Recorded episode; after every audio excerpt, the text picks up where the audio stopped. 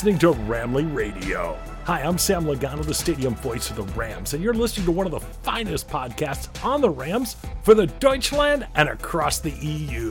Weissenhaus, Rams House. Und damit herzlich willkommen zurück zu Ramley Radio. Ich bin der Simon und habe wie immer den Marcel an meiner Seite. Guten Tag. Ich hab's doch gesagt, ich hatte Angst. Vor was? Vor, vor, vor den 49ers. Ach so, ja. Tja. Also bis zur ersten, also bis zur Halbzeit sah es ja gut aus. Ja, und dann sah es nicht mehr gut aus. Nein, war. Also zu, zur Halbzeit. Alle, die zur Halbzeit ins Bett gegangen sind, sind mit dem Gedanken, geil, wir führen krass. Wir haben eine Streak. Wir haben äh, Cooper Cup, der jetzt auf dem Kurs ist, den Rekord zu brechen. Und dann sind sie am nächsten Tag aufgewacht zum absoluten Kollaps. Ja, das stimmt. Also, ja, keine Ahnung. Ich will eigentlich gar nicht drüber reden, wenn ich ehrlich bin. Also über die erste Halbzeit können wir gerne reden, aber über die zweite ja, eher nicht so. Das, die zweite Halbzeit hat genauso gut funktioniert wie der Blue Out. Das ist. Ach, naja. Wollen Da wir hab ich aber was News machen oder so? ich habe ich hab keinen Bock über das 49er-Spiel zu reden. Die gehen mir so auf den Sack, ey. Ja. Ich kann's dir gar nicht sagen. Mir auch. Gut. Machen wir erstmal die News, bitte. Ja, willst du erfahren, warum LA so ein Problem mit, LA mit Away-Fans hat? Ah, ja, das war ja, das war auch so eine Sache, ne? Ey, das, wir spielen zu Hause und das halbe Stadion ist rot, Mann. Ey, ich hab gekotzt. Ja, das, äh, es gibt da mehrere Faktoren, die am Spielen sind. Zum einen Kapitalismus. Ja, leider. Zum anderen ist ein ganzer Haufen, also das habe ich jetzt so im Nachhinein aufgedeckt durch mehrere Quellen. Ganz viele Season-Tickets gehören gar nicht Rams-Fans im, äh, im ersten Bereich schon. Also in the first place. SoFi ist ein brandneues Stadion. Das heißt, du hast keine jahrelangen äh, Wartelisten und keine, wie heißt's wieder, äh, Durchreichungen an Tickets, die schon seit Generationen in der Familie sind und sowas. Du konntest dich einfach anmelden und dann hast du ein Season-Ticket bekommen. Und dann sind ganze Blocks von Ticketagenturen zum Beispiel aufgekauft worden. Wie SeatGeek oder äh, Viagogo oder sowas. Oh Mann. Zusätzlich ist aber auch noch ein ähnliches Problem wie die Lakers zum Beispiel. Ganz viele Agenturen besitzen, äh, besitzen äh, Season-Tickets, um die dann zum Beispiel als äh, Perk ihren Mitgliedern zu geben. Ich rede hier von Talentagenturen zum Beispiel. Und was hat Hollywood besonders viel? Schauspieler. Hm. Und äh, ja, sowas alles. Neben der Tatsache halt, dass das muss man einfach jetzt mal so sehen. Eine Fanbase organisch wachsen zu lassen, braucht Jahre. Du musst, du brauchst für eine organisch gewachsene Fanbase Kinder, die mit diesem Team aufgewachsen sind. Und das hatte LA ja nicht. Es gab 20 Jahre keine Rams-Fans. Das sind quasi 20 Jahre an Kindern, die aufgewachsen sind mit dem nächsten Team, den Chargers, die immer nicht so richtig beliebt waren, den Raiders, die in LA waren, oder den 49ers, die auch sehr gut zu diesem Zeitpunkt teilweise waren. Und da hast du neben vielen, die halt äh, einfach aus San Francisco, weil es ja nicht so weit weg ist, runterreisen, auch viele, die dann in LA schon wohnen an 49ers-Fans. Neben der Tatsache, dass äh, Los Angeles halt eine der Top-Zuwachsstädte ist, aka die Hälfte der Population ist zugezogen. Das sind Ja. halt alles so Faktoren, die damit reinwachsen. Aber, Aber- wenn das Team konstant gut bleibt, kannst du in den nächsten zehn Jahren vielleicht eine organische Fanbase aufbauen. Mit Menschen, die als Rams-Fan groß wurden und das dann auch weiterbleiben. Das heißt, du kannst im Short-Term nicht erwarten, dass sich das irgendwie ändert. Aber es war jetzt schon gegen die 49ers ziemlich auffällig, ne? Also, das war ja bei den bisherigen Heimspielen, die wir hatten, war das nicht so, dass so viele ähm, ähm, Fans von den, vom Gegnerteam im Stadion Ja. waren, ne? Aber Wie ja, gesagt, es ist sagst, ein Heimspiel gegen die liegt halt- 49ers und ich hab's ja gesagt, du hast Nein. sehr, sehr viel dass nicht nur die 49ers gut reisen, sondern auch einfach schon da sind. Naja, eben. Und dann Ja. kommt's, dass äh, auch teilweise einfach nur Menschen das, äh, ihre Tickets gekauft haben, nur mit dem puren Intent, sie wieder zu verkaufen. Ja. Ja, das siehst du ja auch, ähm, dass es da teilweise ja, ich, ich gucke immer, ähm, die Season-Holder-Ticket kriegen ja immer so, so Goodie-Bags und so. Na, alleine, dass sowas auf Ebay landet, sagt ja schon viel aus, ne? Sag ich ja, das Ähm. sind, äh, die wurden von Kapitalisten oder äh, Brokern oder wie ich sie ganz gerne nenne, Scalpern. Ja, ja. Aber Das- die hast du ja in jedem Bereich, egal ob es jetzt äh, Tick- Fan-Tickets sind oder Grafikkarten oder sonstige Scheiße, äh, gibt's ja solche Leute immer, die halt einfach ja, raffgierig sind in dem Moment.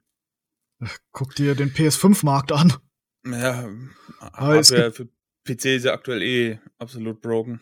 Bin ich glücklich, dass ich meine 3070 zu einem guten Preis bekommen habe. Glaube ich. Aber ja, ähm, ja, aber es ist interessant, ähm, aber ja, es ist halt ultra schade, dass es so ist. Gerade in so einem neuen Stadion und dann ähm, auch noch in so einem wichtigen Spiel, dass man sich da Das, wie ein Auswärtsspiel gefühlt hat, ist wirklich schade. Aber ja, man kann es halt erstmal so schnell nicht ändern. ne, du kannst es auf die Schnelle nicht ändern und das ist ja gerade das Ding. Es ist nicht so gut geworden, weil es ein super wichtiges Spiel war. Und weil Sofa ein neues Stadion ist. Ja, das stimmt. Es sind alle Tickets auf einmal zum Verkauf gegangen. Ja, Ja, wollen wir ein ähm, bisschen weiter über News reden? Jo. Ja, Taylor, Safety wurde dünn. Wir haben erstmal einen für die Season verloren. Das ist Jordan Fuller, der Defensive Play Caller. Das wird auch so ein Ding. Und äh, ja, jetzt ist im Moment im Kontakt, dass vermutlich, äh, wie heißt's wieder, dass Jalen Ramsey der Defensive Signal Caller werden könnte. Ich habe jetzt auch mal rausgefunden, dass äh, ganz, ganz viel, oder nicht ganz, ganz viel, dass die Rams eins der ganz, ganz wenigen Teams sind, die tatsächlich einen äh, Defensive Back als Signal Caller haben. Und das haben wir ja jetzt schon seit mehreren Jahren. Stimmt, ja. Ja, als nächstes, äh, Taylor Rapp ist im Concussion-Protokoll. Ich hoffe, der Das- kommt zurück. Ich auch, weil die Safety-Position ist echt dünne. Auch Ja. wenn Taylor Rapp die Saison nicht gerade der Beste war. Aber hat er ja war unter- schon wichtig. Also, Ja. Er hat schon Ja. viele Fehler gemacht. Auch. ja, Ja, unter anderem ja der, der finale Touchdown wurde von ihm aufgegeben. ja. Ich bin immer noch dafür, dass man Rap permanent auf Linebacker umstellen sollte. Weil Ja. Over-the-Top-Coverage hat er ja immer wieder Probleme. Das wäre gut. Als Ersatz für Reader auf jeden Fall. Das schlechter kann es ja nicht werden. Oh, ja, ja. wieder war, da kommen wir später zu. ja, das war wieder eine absolute Katastrophe, der Typ. Aber wir haben ein, äh, eine absolut seltsame, Ja, absolut seltsame Nachricht bekommen als Reaktion auf die beiden Safeties, die äh, verletzt wurden. Oder verletzt, sich verletzt haben. Nämlich, es ist jemand zurück. Beatwriter Jalen Ramsey hat mal wieder angekündigt. Jetzt musst du inzw- inzwischen jedes Mal, wenn Ramsey äh, twittert, weißt du, da passiert irgendwas. das stimmt. Ich werde nie wieder an ihm zweifeln. Ich werde nie wieder sagen, da passiert nichts. Nie Einfach wieder. ein Ganz wildes Ding. Auf jeden Fall, Eric Weddle ist zurück. Ja. Also am Anfang wusste ich noch nicht, wie ich das Ganze oder was ich davon halten soll. Ich weiß nach wie Sagen, ne? vor nicht, was ich davon halten soll. Ähm, Also, Ja, also klar bringt äh, Weddle sau viel Erfahrung mit, ne? Aber er hat jetzt fast zwei Jahre oder es sind eigentlich zwei Jahre keinen aktiven Football gespielt. Ja? Der hat Naja. sich klar fit gehalten und sowas. Ich glaube beim Telefonat, Raheem Morris hat das mit ihm geführt. Ähm, du bist, Bist nicht du verletzt, fett? du bist nicht fett geworden ähm, und du kannst Football spielen und dann ja, dann wurde der halt unterschrieben, ne? nee, das, äh, Das ist da- das genaue Zitat war, bist du fett und nicht in Form. ja oder so. Weddle verneint, okay. Dann komme ich wohl mal zurück. Nee, ja. Eric Weddle ist ein vor, ein ehemaliger, ein formerly mehrfacher All-Pro. Er war ein Locker-Room-Leader, er war äh, ein Captain bei uns und auch der Defensive Signal Caller. Jetzt aber der Nachteil, er ist 37 und hat seit zwei Jahren und zwei verschiedenen Defensive Coordinatoren nicht mehr gespielt. Und er hatte vor oder mit seinem Karriereende hatte er noch ein verletztes Knie. Ich denke, das wird zwar über die zwei Jahre jetzt verheilt sein, aber es ist halt immer noch ein Faktor, gerade wenn man 37 Jahre alt ist. Ja, auf jeden Fall. Nee, äh, aber als äh, Probe jetzt mal oder als positiven Punkt, äh, Weddle hat sich immer noch mit dem Team involviert gehalten. Er hat regelmäßig, also mindestens einmal im Monat mit, mit McVay telefoniert. Er hat mit mehreren Spielern Kontakt gehalten. Und, unter anderem äh, mit Ramsey. Unter anderem mit Ramsey. Ja, die beiden sind ja anscheinend mega dicke. Ja. Und äh, er hat quasi jedes Rams-Spiel auch verfolgt. Das heißt, er ist nicht komplett neu im System. Weil ich das immer noch nebenbei erklären lassen. Und dazu muss man jetzt sagen, das Rams-System das wir jetzt seit äh, zwei Jahren spielen, passt sehr gut auf Eric Weddle, der nie der athletischste war. Das äh, System gerade für Defensive Backs agiert sehr viel auf genauem Coverage lesen oder genauem Offense lesen, besser gesagt, und dann Judgment Calls zu machen und quasi das sehen und verstehen, was vor dir liegt. Und das war immer der bessere Teil von Weddles Spiel, dass er ein sehr schlauer Safety ist. Und er hat, er hat sich ja halt auch nicht nach dem Karriereende gehen lassen, sondern er hat tatsächlich sogar noch abgenommen, ist dadurch ein bisschen fitter geworden. Und er hat natürlich auch nebenher noch Sport gemacht. Ich glaube, er hat ähm, wettbewerbsfähigen Basketball gespielt, hat Leslie, glaube ich, gestern im Interview gesagt. Also auch schon ein bisschen höher, nicht einfach so ein paar Körbe werfen oder so, sondern wirklich ähm, da schon unter Wettbewerbsbedingungen, sage ich jetzt mal ähm, dann halt auch eine Sportart betrieben. Und ähm, also der ist, der ist schon noch fit. Mal gucken, halt, ähm, wie fit dann am Ende er ist. Ja. Im Training gestern hat er die Signal Calls gemacht und ähm, er hat laut eigener Aussage ähm, dort keinen einzigen Fehler gemacht. Ich weiß jetzt nicht, ob man das ein bisschen als Smokescreen sehen sollte, gerade so ein bisschen für die für die Cardinals, dass man sagt, boah, die haben da einen und der ist sofort im System drin und so. Ähm, da bin ich jetzt gerade noch ein bisschen vorsichtig, aber ja, mal gucken, was dann am Ende dabei rumkommt. Ich bin auch sehr vorsichtig. Ich bin primär der Meinung, dass äh, Weddle Depth sein wird und wir Terrell Burgess in einer Starting-Rolle sehen werden. Wenn, dann kriegt, kommt er in gewissen Sub-Paketen rein. Ja. Ja, mal gucken. Also wird sehr überraschend, was wir dann am Montag oder ja, von Montag auf Dienstag Nacht sehen werden. Das ist wirklich, ja, Surprise.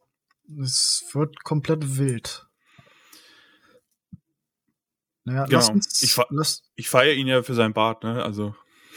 Ja, sind Bart-Goals. Ja, das ist, äh, mag ich. Ich mag ihn grundsätzlich, ne? Also es soll jetzt nicht irgendwie ähm, schlecht oder so sein, aber man macht sich ja trotzdem so seine Gedanken, was das, was das Signing an sich ähm, betrifft. Mal gucken, vielleicht Les Need wird sich schon was dabei gedacht haben, hoffen wir es mal. Ich äh, fand ja die Aussage, ja, es eigentlich sollte man für die Playoffs die, Ros die Roster auf 54 äh, erweitern, dass jeder noch mal einen eigentlich schon retireden äh, Spieler, der aber trotzdem einen Ring verdient, ins Roster aufnehmen kann. Ja. Dass du quasi so einen Ring bekommst, nicht, dass du wirklich aktiv mitspielst, aber zum Beispiel, dass die Cardinals dann Larry Fitzgerald zurückbringen würden. Oder die 49ers Frank Gore. Das fände wow. ich, das fände ich eigentlich eine sehr, eine sehr witzige Idee. Die viel, die viel, jetzt, äh, weil wir gerade dabei sind, die viel wichtigere Regeländerung wäre, dass man den ähm, Headcoach-Prozess für die Teams, die jetzt alle neuen Headcoach suchen, verschiebt. Ich finde das so unfair den Teams gegenüber, die jetzt in den Playoffs sind, dass die dauernd Coaches abstellen müssen, ähm, für irgendwelche Interviews. Das finde ich so unfair. Die haben aktuell andere Sorgen, als sich da noch um einen Headcoach-Posten zu besorgen. Wenn man das Ganze nach hinten fünf Wochen verschiebt, ähm, den Draft-Prozess und äh, solche Sachen halt, ne, dann wird ja die NFL-Saison an sich auch wieder länger und die Pause zwischen den einzelnen Saisons wird dadurch ja auch wieder kürzer. Ne? Aber ähm, der Prozess, dass man jetzt während den Playoffs da Coaches interviewen darf, das finde ich absolut. Ich, da muss ich echt was ändern, aber ich glaube, da wird sich nichts ändern, leider. Glaube ich auch nicht. Aber wo du gerade beim Thema bist, drei verschiedene Rams-Coaches haben inzwischen Interviews für Headcoach-Positionen bekommen. Das sind der Offensive Coordinator Kevin O'Connell, was mich nicht sonderlich überrascht. Nein. Der äh, Defensive Coordinator Raheem Morris, was wir ja, ja schon öfter mal erwähnt haben. Überrascht, überrascht mich jetzt auch nicht. Was mich dagegen überrascht, dass Running Back Coach und Assistant Head Coach Thomas Brown für Head Coach Gespräche unter anderem bei den Dolphins eingeladen wurde. Äh, überrascht mich jetzt eigentlich auch nicht, muss ich sagen.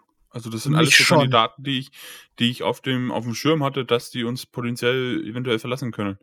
Gerade wenn man ähm, Assistant Head Coach ist und dann noch ein Head Coach als ist Sean McVay hat, dann ist man da ja quasi prädestiniert für solche Situationen.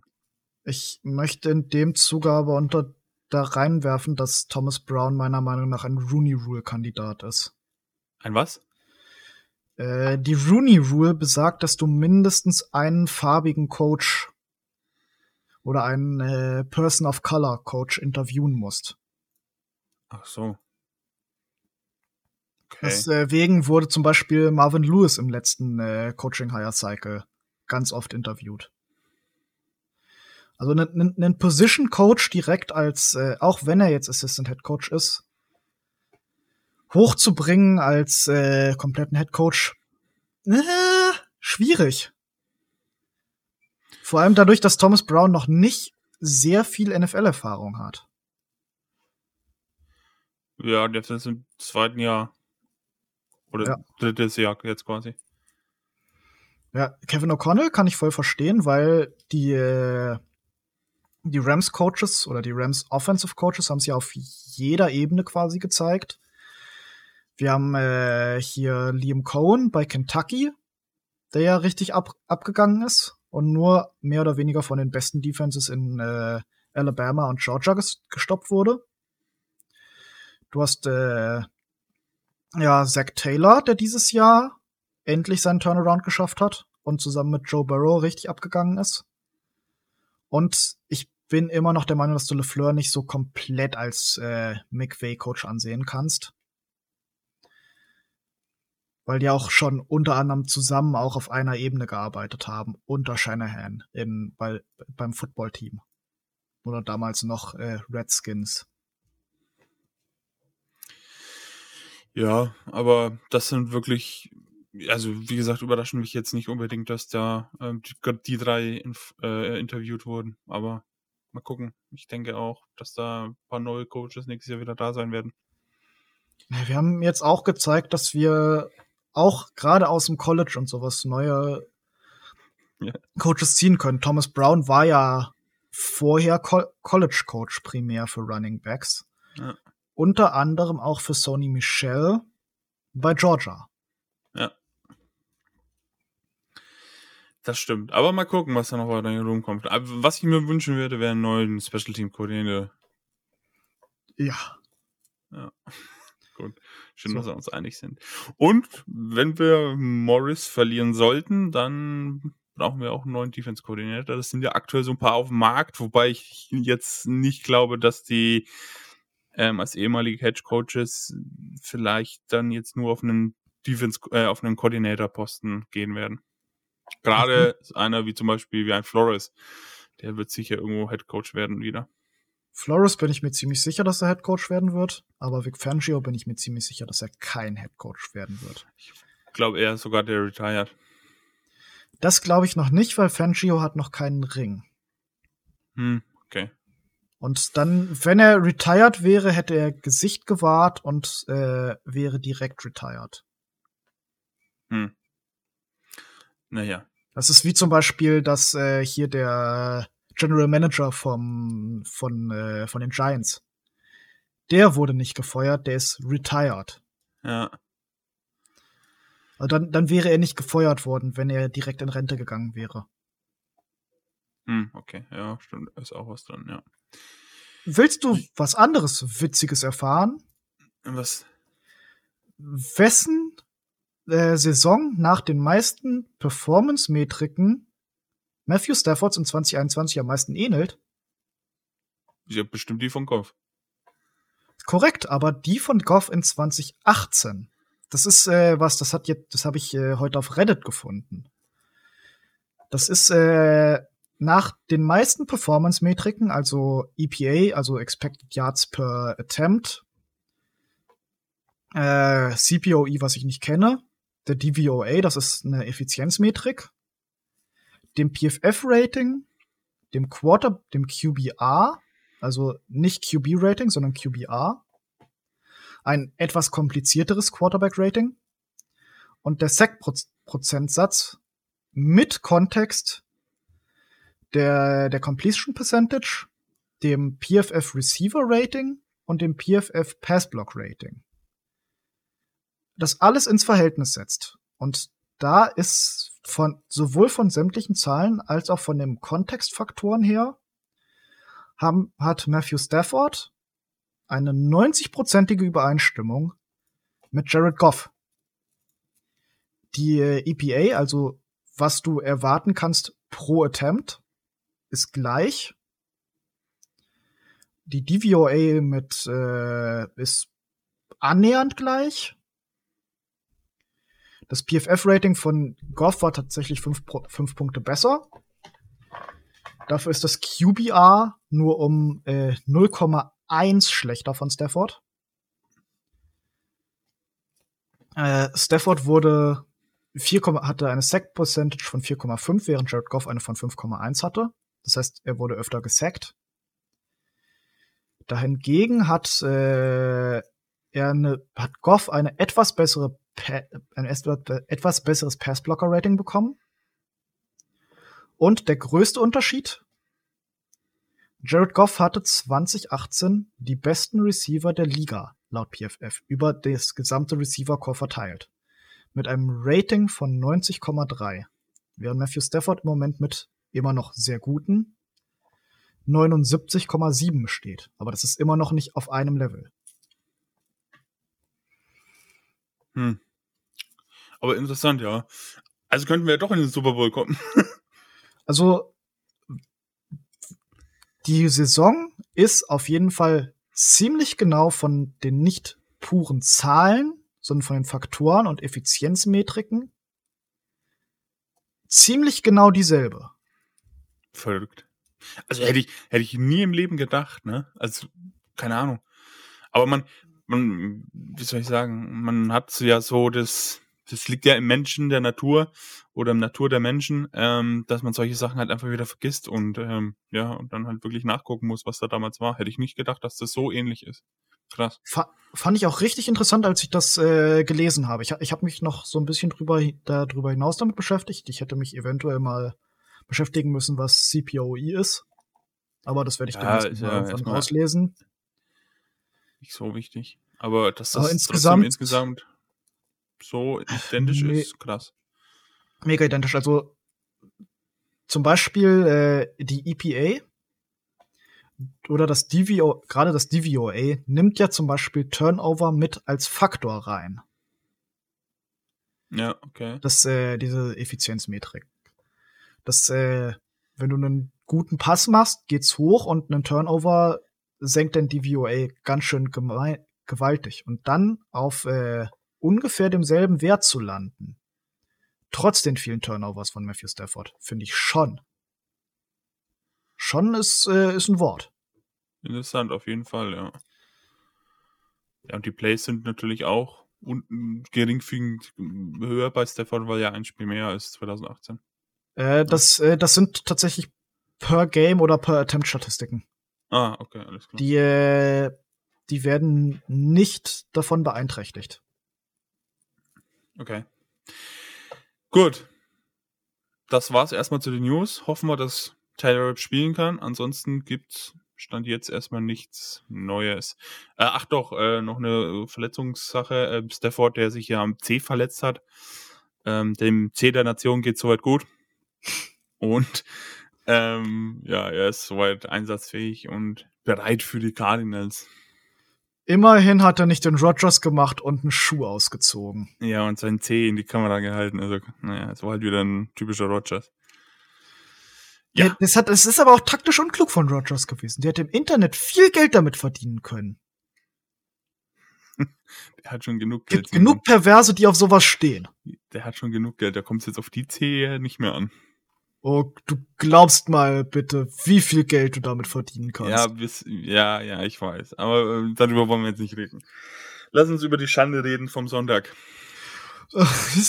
Können wir nicht wobei, doch noch. Wobei, ähm, ja, ich will auch gar nicht mich so lange. Ich will lieber über die, in, in die Analyse bei den Cardinals, aber wir müssen trotzdem ein bisschen drüber reden.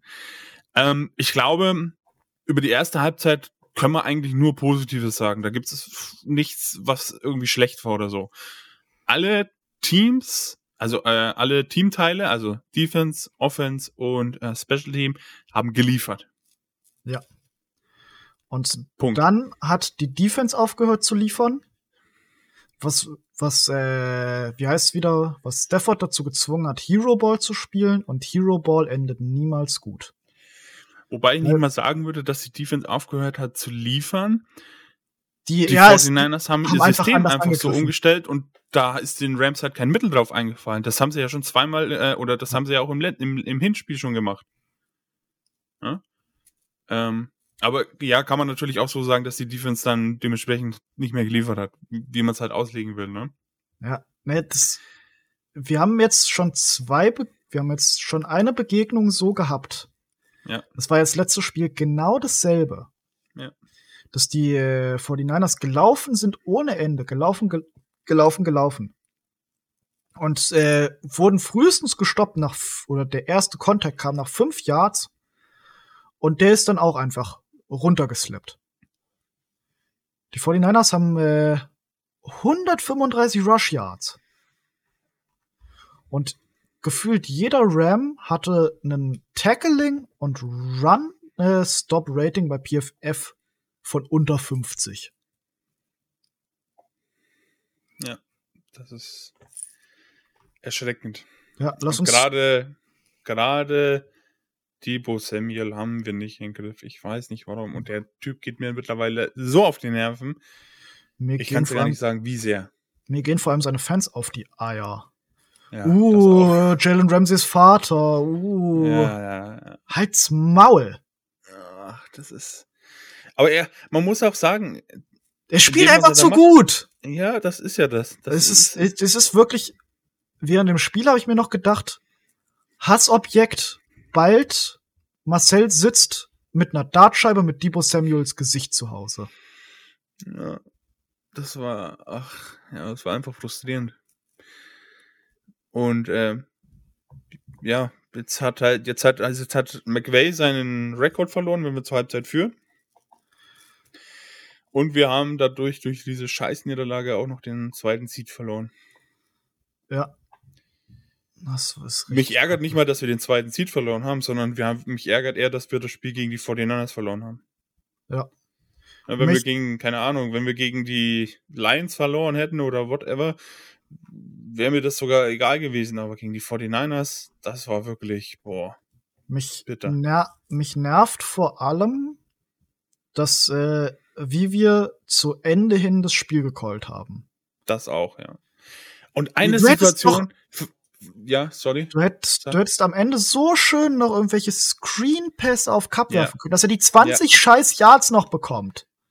Ah nein, wir machen nicht funktionierende Runs.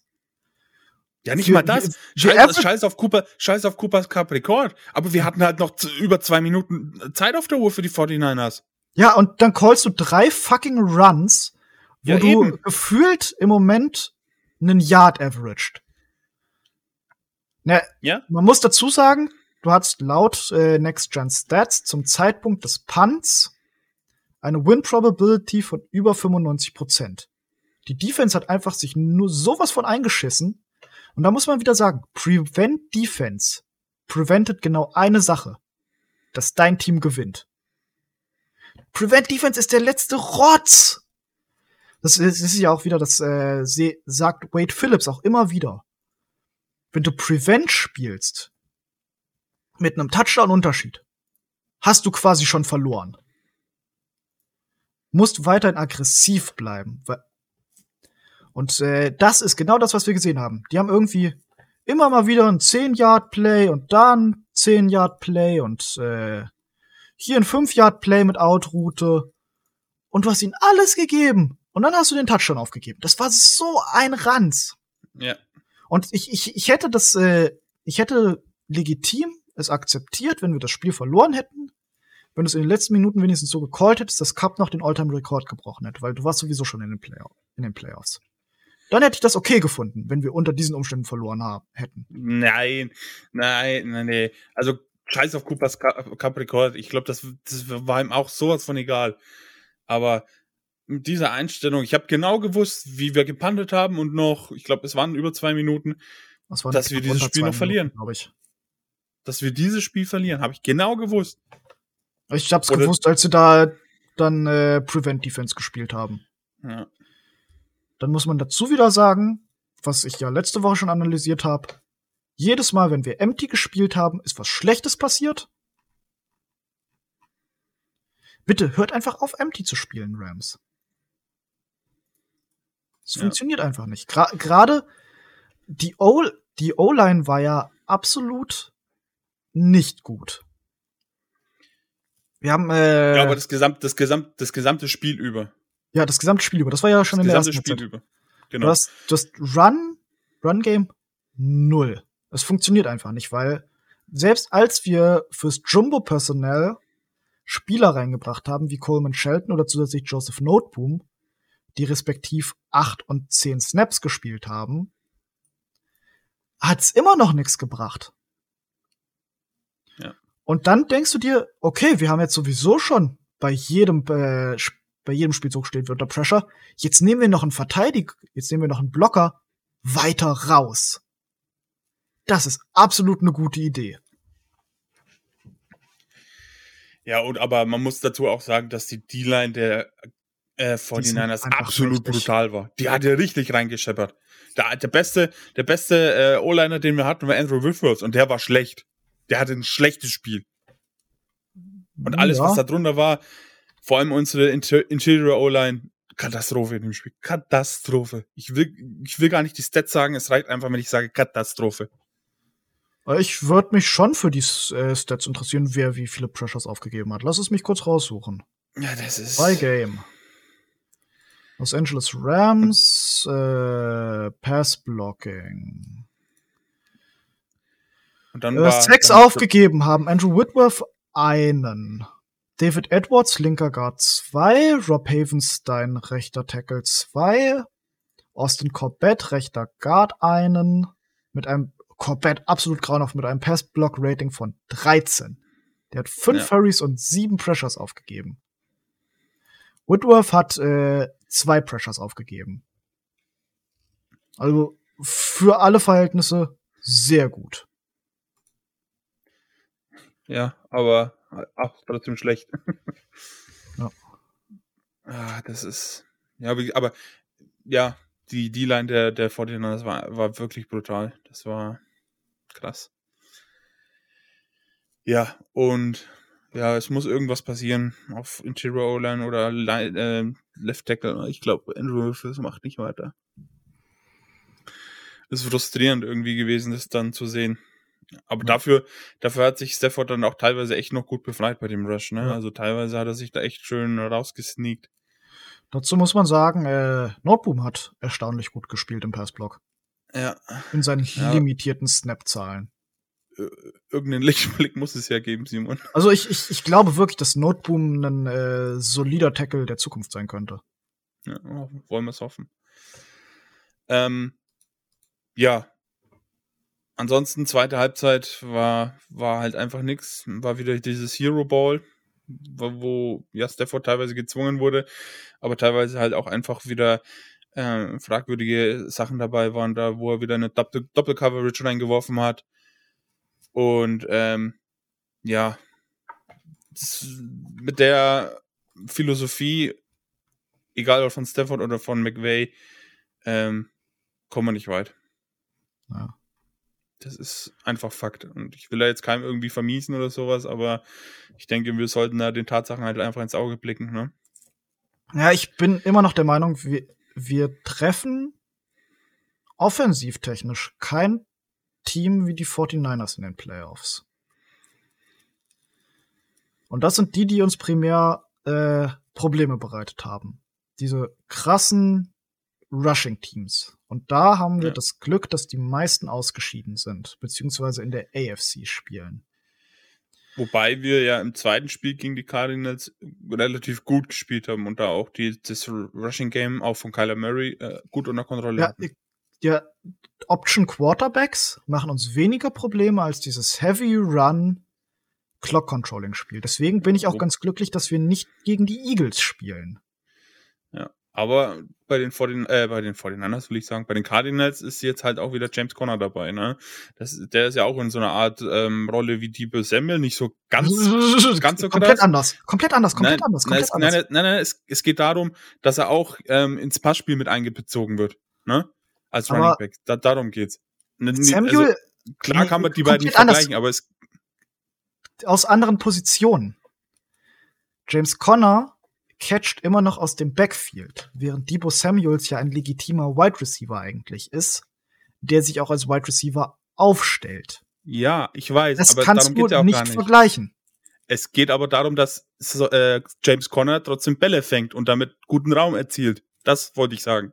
Es ging mir nicht aus irgendwelchen Positionsgruppen, es geht mir einfach nur darum, dass James Conner in dieser Rolle auch viele Yards macht. Aber auch wieder komplett andere Routen. Also es ist ein komplett anderer Routentree, den du nicht vergleichen kannst.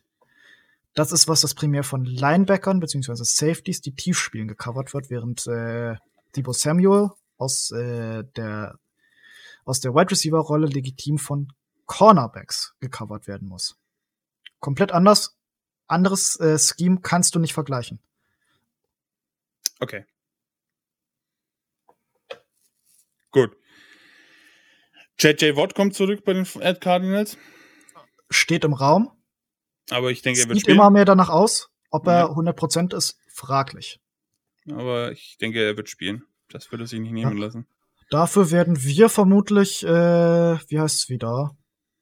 Ähm, bam, bam, bam, äh, Cam Akers deutlich mehr ein, einbeziehen als dieses Mal. Er hat das letzte Mal gespielt, 13 Snaps, ungefähr 20 Prozent. War nicht so richtig ein Faktor, hat aber auch nicht die richtig krassen äh, Rollen bekommen. Und nee, wie wir ja erwähnt also, haben, Running Impossible. Richtig.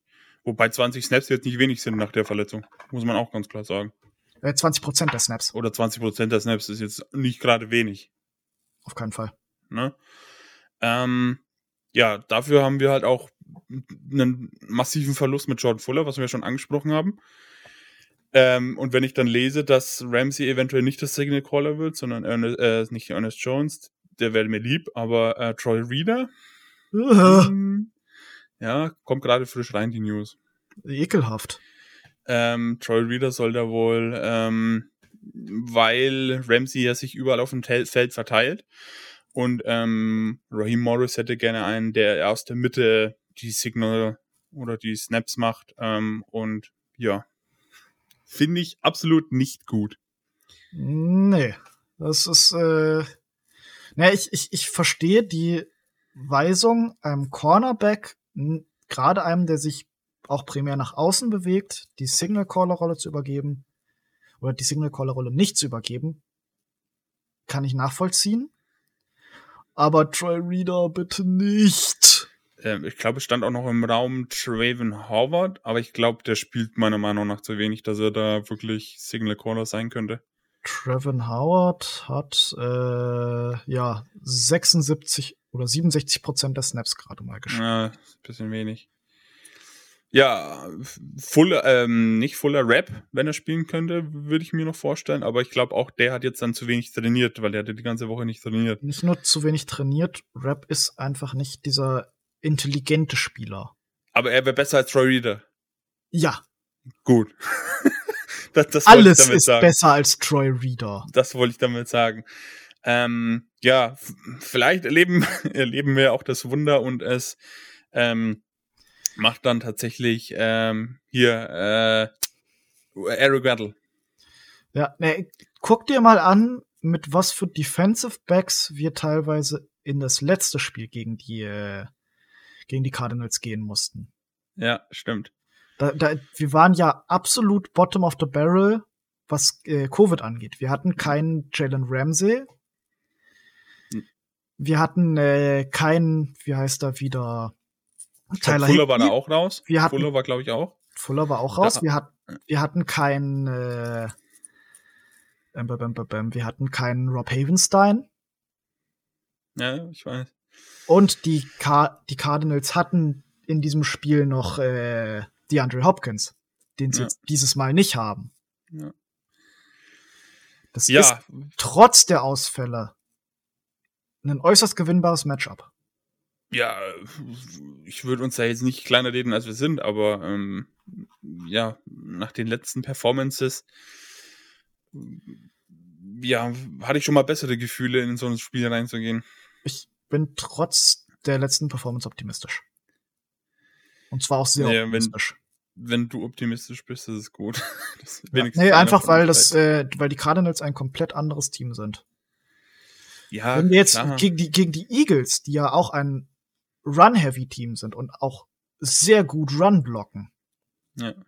Da hätte ich ein viel größeres Problem mit. Wenn, wenn, wenn wir, wenn wir gerade dabei sind, Simon, ähm, ich, irgend, irgendjemand hatte die Frage gestellt, sind die Rams jetzt äh, eher in dieser Außenseiterrolle? Äh, ich würde sagen, absolut Nein. nicht, weil wir ja klar vorgegeben haben, was erreicht werden wollen. Wir sind all in. Selbst die Rams haben das getwittert und so. Ähm, ich glaube, wir haben nicht diese Außenseiterrolle wie die Eagles damals, ähm, die den Super Bowl Run dann gemacht haben mit dem Gewinn am Ende. Klar ja. sind wir vielleicht nicht in, in den Spielen, die vielleicht noch kommen werden, Favoriten, aber diese krasse Underdog-Rolle haben wir nicht. Auf keinen Fall. Guck dir an, was jetzt die äh, Projected sind. Von NFL ja. Game Day und sowas zum Beispiel. Ja. Alle Experten, bis auf einer, haben uns getippt. Ja. Für die Eagles hat damals, glaube ich, keiner getippt in ihrem ersten Spiel. Ja. Das macht mir, das gefällt mir übrigens nicht so, dass so viel oder so deutlich auf die Rams da gezeigt wird, dass die die Favoriten sind. Ich würde mir wünschen, wenn es ein bisschen ausgeglichener wäre, aber ja. ja. Gut. So, das Spiel findet. Was? Ne, ich wollte noch auf das, äh, die letzten News, die wir ja quasi vorhin vergessen haben. Ja, dann mach. Noch eingehen, aber das machen wir dann nach, nach Spielinformationen. Okay. Ähm, ja, wir müssen eh noch Positionsgruppe Special Teams, aber das ist, glaube ich, schnell erledigt. Ähm, aber ja, das Spiel findet von Montag auf Dienstag in der Nacht statt um 2.15 Uhr. Absolut beschissene Zeit. Gerade für uns deutschen Fans. Aber ja, ist halt die, ist halt die NFL, die hat jetzt auch diese Playoff-Spiele ein bisschen auseinandergezogen, um da auch noch ein bisschen die ein oder anderen Dollarscheine zu verdienen. Ähm, ja, ist halt so. Kann man nicht ändern. Du wirst es gucken? Ich äh, weiß es noch. Ich, ich, ich werde mir Mühe geben, aber ich bin ja, wie ich dir schon ah, ja, erzählt habe, nächste Woche im Krankenhaus. Ja, stimmt. Und ich weiß immer noch nicht, wie ich da arbeite. Ja, naja, wir werden sehen. Ähm, ich muss mal gucken. Ich denke, ich krieg's auch unter. Und äh, hoffentlich bereue ich es nicht. Weil alle Nachtspiele, die ich bisher geguckt habe, waren jetzt nicht so erfolgreich. Na, okay. Das ähm, haben wir. Lass uns kurz über Special Teams reden. Ja. Brandon Paul ist die Zukunft. Bitte, bitte, bitte, ja. Ich glaube, wir haben jetzt wirklich lange gesucht nach einem Returner ähm, und wir haben ihn jetzt gefunden. Genauso wie wir auch unseren Kicker gefunden haben. Aber das haben wir ja auch schon, glaube ich, seit 17 Wochen reden wir von Special Teams, eigentlich nur von Matt Gay. Ähm, ja, die beiden sind die Zukunft im Special Team und da kann man, glaube ich, eine ganz gute Unit dann ähm, drauf rumbauen mit dem richtigen Coach. Ja. Genau. Also Powell und Matt Gay, vor allem Matt Gay braucht endlich einen neuen Vertrag. Auf jeden Fall. Genau. Äh, du wolltest noch was einsagen, äh, äh, sagen? Ich, äh, ja, wir haben doch All Pros. Tagesaktuell. Stimmt, All Pros. Die sind auch Und wir haben sogar äh, zwei Unanimous All Pros. Das bedeutet, dass alle 50 äh, Associated Press-Mitglieder, die über die All-Pros abstimmen, für diesen äh, Spieler gestimmt haben. Alle 50. Es gab keinen, der meinte, nee, der All-Pro-Not sollte lieber an jemand anderes gehen. Das sind A, Wide Receiver Cooper Cup und B, Defensive Lineman Aaron Donald. Für Aaron Donald ist das quasi jetzt schon eine yearly occurrence. Stimmt. Aaron Donald hat, jetzt muss ich es schnell raussuchen, All Pros sieben von acht Jahren. Von acht Jahren äh, Pro ist er siebenmal All Pro gewesen. Er war, by the way, achtmal Pro Bowler, dreimal Defensive Player of the Year. Einmal Deacon Jones Award Träger. Was ist der Deacon Jones Award? Irgendein Award. Ah, das ist der äh, Annual Sack Leader. Okay. Erklärt's. Der 20 äh, war Mitglied des 2010 All-Decade Teams.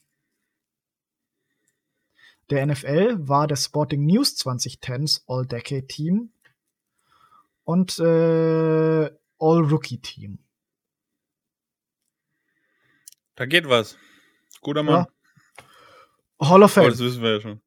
Der Cooper Cup hat ist äh, auch nicht überraschend, dass er Nach der Saison nicht, nee. Ja, und bei Jalen Ramsey, da scheiden sich halt ein bisschen die Geister. äh, Für mich hat ist er es auch verdient, äh, ne? äh, äh, ne, hat, Cornerback ist äh, geteilt dadurch, dass du halt zwei verschiedene hast. Es sind ja zwei äh, Cornerbacks reingekommen. Das eine Hm. ist der Cornerback, der die meisten Yards dieses Jahr aufgegeben hat.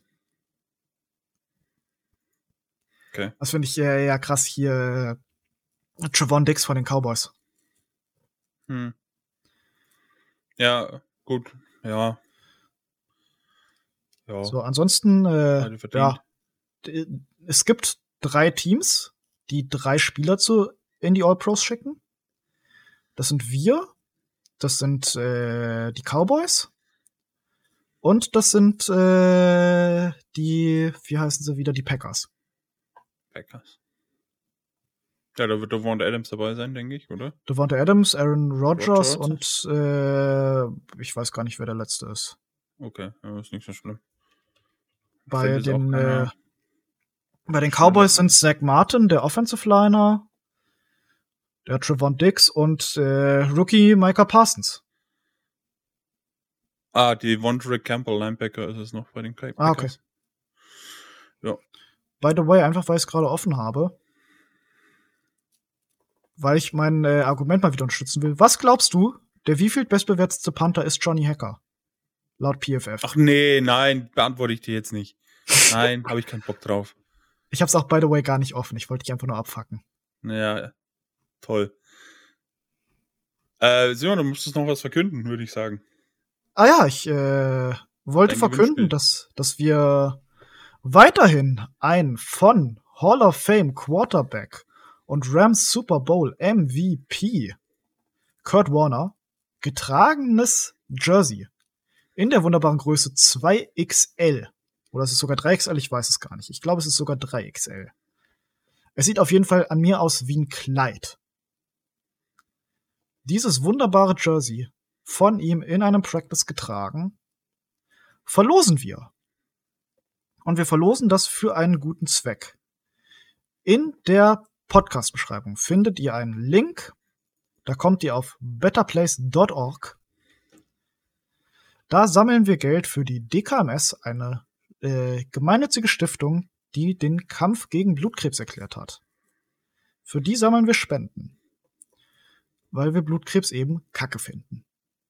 Und weil wir uns dachten, wir mögen keine Versteigerung, bekommt jeder, der 5 Euro über diese Aktion an die DKMS spendet, 100 Prozent, oder nicht genau 100 Prozent, Better Place kriegt einen ganz kleinen Anteil an Bearbeitungsgebühren, aber fast 100 Prozent werden direkt an die DKMS ausgeschüttet.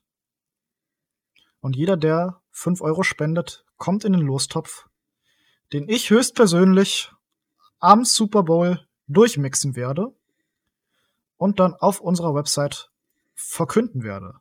Deswegen, kleiner Datenschutzding, wir werden öffentlich euer Namen verkünden. Das ist eigentlich quasi alles, was ihr wissen müsst. Und ich wünsche euch allen viel Glück. Genau. Und ein schönes Spiel gegen die Cardinals. Und hoffentlich ein erfolgreiches. Go Rams!